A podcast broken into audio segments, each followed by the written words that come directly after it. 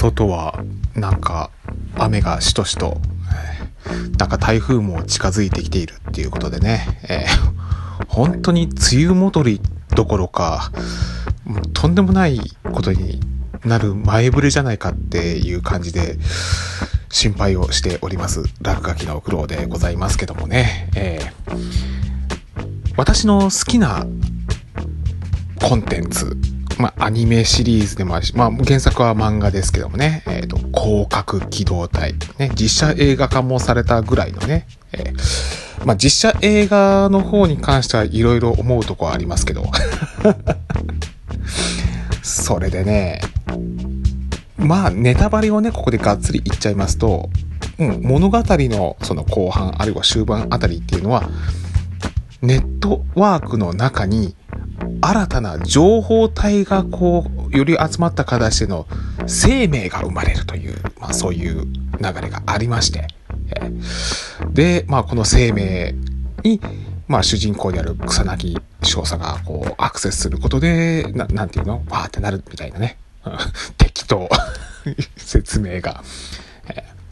まあそういうもうネットワークによってありとあらゆるものがこうつながって次の命が生まれるっていうそういう世界観。なかなか神秘的ですごいよななんかジェネシスって感じだよねっていうね。風にずっとまあ好きでね。まあその後にもいろんなシリーズがこう続いて続いて。でえっ、ー、と、テレビアニメシリーズの方の最後の方ではね、なんと人間の魂までも、そのネットワークでこう電子的にサルベージしていこうなんていう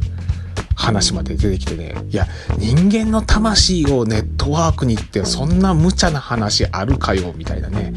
えー、っていうところまでこう出てきて、まあ、いよいよなんか話が、あなんか宗教的になっちゃってるよなっていう ふうにも思ったりもしたんですけども、でも、最近起きた、その現実での事件というか、事故というか、えー、まあこれは前から私もなんとなく思ってたことですけども、いや、それってあっという間に終わっちゃうんじゃねえの、えー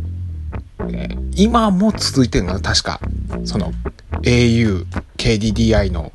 ネットワーク通信障害っていうのが今起きてて、スマートフォンどころか、ま、いろんな ATM だったりとか、なんか緊急連絡警報システムだったりとか、まあ、ありとあらゆるところに、その au のそのネットワークシステムが使われているところが、こう通信障害をこう起こしちゃってて、今も、もうだいぶ復旧は仕掛かってきたけれども、まだ100%ではないのかな今のこの7月5日の午前 10, 10時に今これ喋ってますけども、その時点ではね。まあそう考えるとさ、そんな脆弱なネットワークという世界の中でね、命まで誕生するなんてことが本当に起きえるのかしらなんていうふうにね、えー、妄想がこう、かションションションとこうしぼんできちゃうようなとこがありましてね。えー大体そもそもさ、このネットワークというもの自体がさ、もともとのそのエネルギーのソースは電力なわけじゃないですか。え、これだけ世界的にさ、電力というものが逼迫している、それこそウクライナ情勢とかでさ、もうね、原油とかも上がってきちゃってさ、その火力発電とかするにも大変でしょう。で、原子力なんかも危ない言うてでしょう。で、自然エネルギーとかでもまあ、供給がさ、なんかいろいろ危ぶまれちゃったりしてるわけじゃない。で、停電とかっていうのもいつ起きるかわからない、ね、電力逼迫っていうのも起きるかもわからないっていうことがさ、散々こんだけニュースで流れているとさ、いや、所詮、ネットワーク、仮想現実の世界なんていうのは、儚いもんだよな、なんて。うんなんてね、思ったりするとさ、そのネットの中で命が誕生して、ネットの中でこそ人間は生活できるような、ね、なんかレディープレイヤー1みたいなような世界観なんていうのが本当に起きるのかしか、そんなにね、安定したようなネットワークのこう、世界、ね、想像っていうのは無理じゃねえの？なんていうことをね、え